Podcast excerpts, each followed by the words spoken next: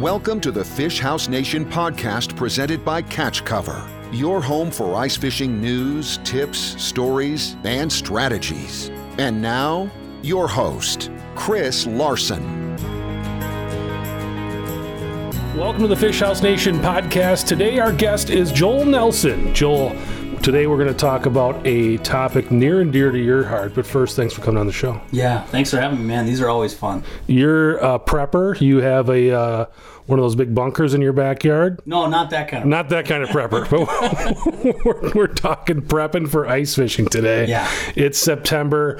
People are kind of getting fired up. The temperatures are dropping. It's it's like 50 degrees outside right now, so Yeah. things have turned quickly. We're probably going to get some warm temperatures before the ice comes down again, but uh, definitely people are thinking about it. Tell me about what you're thinking about right now.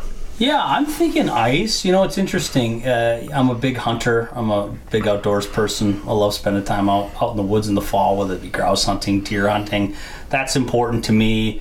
But ice is, uh, yeah, it's one of the crown jewels, I'd say. I really love ice fishing. And if I go straight from grouse and pheasants and whatever upland hunting I do to deer and then straight into ice, um, I hit first ice feeling like a greenhorn, wet behind the ears. Um, don't know how to drop a lure. What's this auger thing? I mean, it feels it's weird to say because I've been doing it a long time, but I feel the same way about turkey hunting. I feel the same way about deer hunting. I I am big into getting ready for it. So this time of year, leading all the way up to mid-November, I'm I'm doodling, doodling in the garage, getting things ready, and just generally prepping for the season to come. So, what kind of things should people be doing right now? It's it's September. We've got 60, maybe 90 days Yeah. before you're going to be stepping out there. Yeah. What are some things that, that they should be doing right now? Um, right now, you got a little bit of time, right? And so this is heavy equipment time. Um, this is time to look at your portable, your auger, your ice electronics, and I usually do it in that order. I look at my portables and what I've got in the fleet. Uh, what kind of condition are they in? Do I need to replace anything? Is anything broken? Do I need to buy something altogether new? Um, and I usually do that with the shelters first, then move on to the auger. You know, battery augers nowadays are, are the rage, and that's what I'm using. I had a battery powered auger, so I'm not as worried about getting my gas powered engine into service. But if I do have a gas powered engine, I want to make sure that sucker starts right. Um, I want to make sure my blades are in good working order if I need to order more sets. Everything about right now is ordering, right, for that big ticket stuff. Electronics, the same way. Um, what condition are my batteries in? What am I going to run? How many different units? What What do they look like? Are they beat up? Do they need replacement parts? Right now, you have the service centers to yourself. Nobody, I can I swear, nobody right now is doing those things. So you need replacements, warranty service, just to talk to customer service. How does this put back together? What do I need to do here? What do I need extra? Now is the time, and it's hard to be excited for the big ticket stuff now, but like right now is when you get those things lined up, such that especially in a COVID year where things are already starting to get picked clean with so many different parts of the outdoors world, you get first dibs and you get your stuff taken care of. Yeah, that's one thing that uh, I think people, maybe if they don't do a lot of fishing this summer, are going to be shocked when they start showing up in the store in November because there was definitely a lot of shortages for products out there. I have a friend who owns an archery shop. I was there last night, so we're talking early September. And those guys were working at 11 o'clock last night because everybody, you know, openers next week. Oh, yeah. So now we bring our bow in instead of two months ago. All right. So if you want to get your stuff and not have to wait, because sure, those guys are working late to get everybody's stuff done, but there are definitely going to be some guys that probably aren't going to have their bow ready for opening Oh day. yeah. It's- So- yeah, same way for ice. If you show up late to the party, there may not be a party for you to go to. And at, at the end of the day, uh, when you start talking about COVID and what it's done in terms of people buying things, I was just at a couple different big box retailers uh, looking for muzzleloader supplies of all things. And by the way, most of those are pretty picked over too.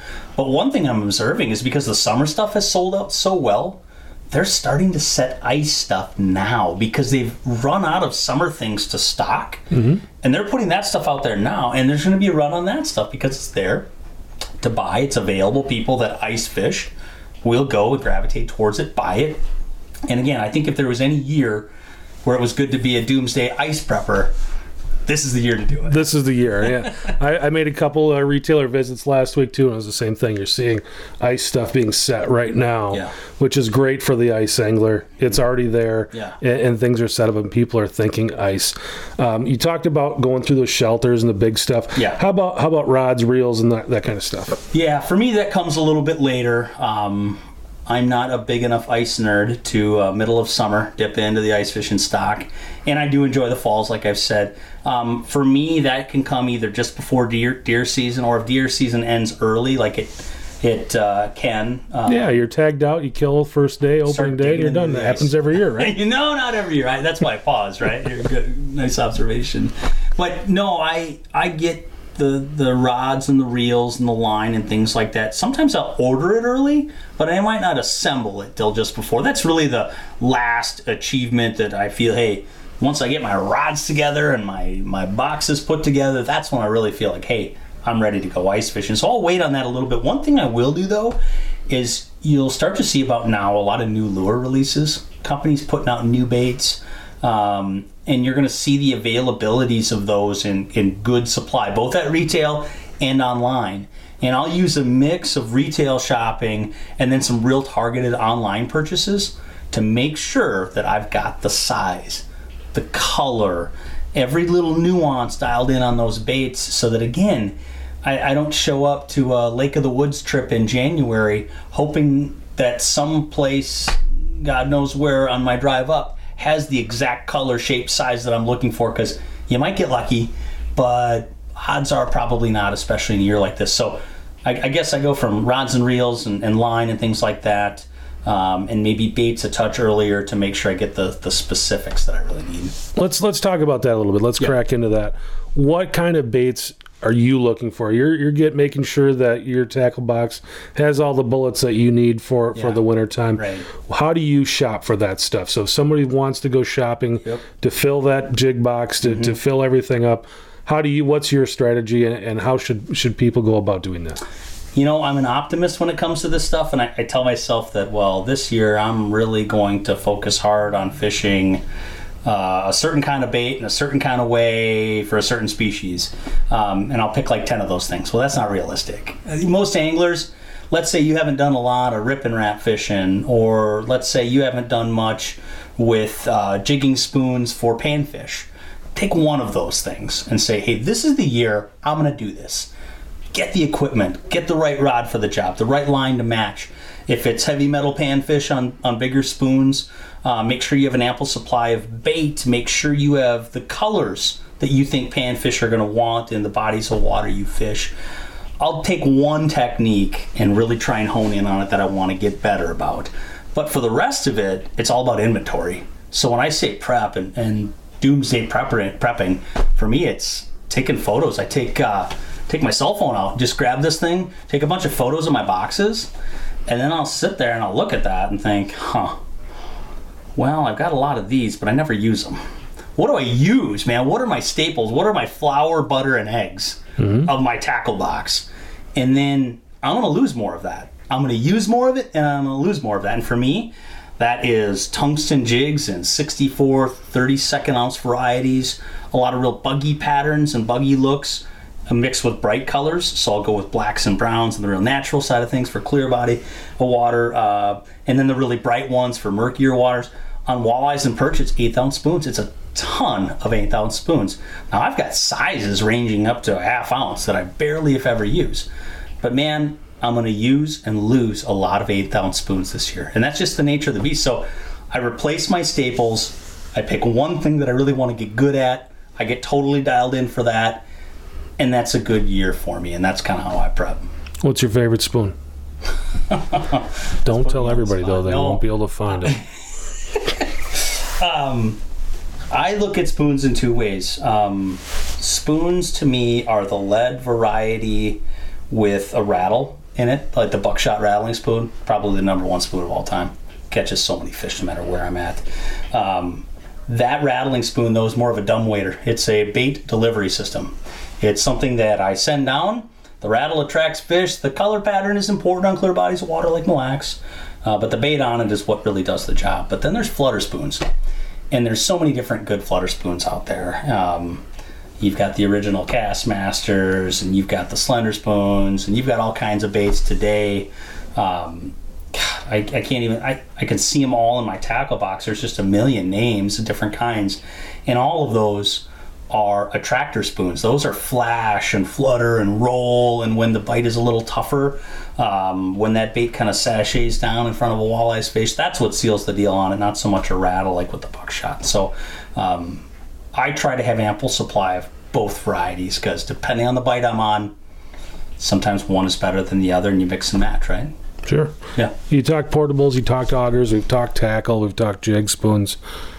One thing that you're also really well known for is being out there in the wheelhouse. Yeah. So how are you preparing your wheelhouse? I know you use it in the fall, but how do you kind of get things going so that's ready to go for you to, when when the ice hits? That's a really good point. Um, yeah, wheelhouse prep has added another dimension and added another level, um, both to my fishing but also my preparation. Right, there's more to do. You know, I camp in mine, so I do have to winterize it. Right, so I get the camping stuff out, and I think we've talked before. I utilize these little totes that fit just perfectly in all of the the empty empty gear slots in my house, and so I have a set of totes that literally they're just small plastic bins that hold everything camping.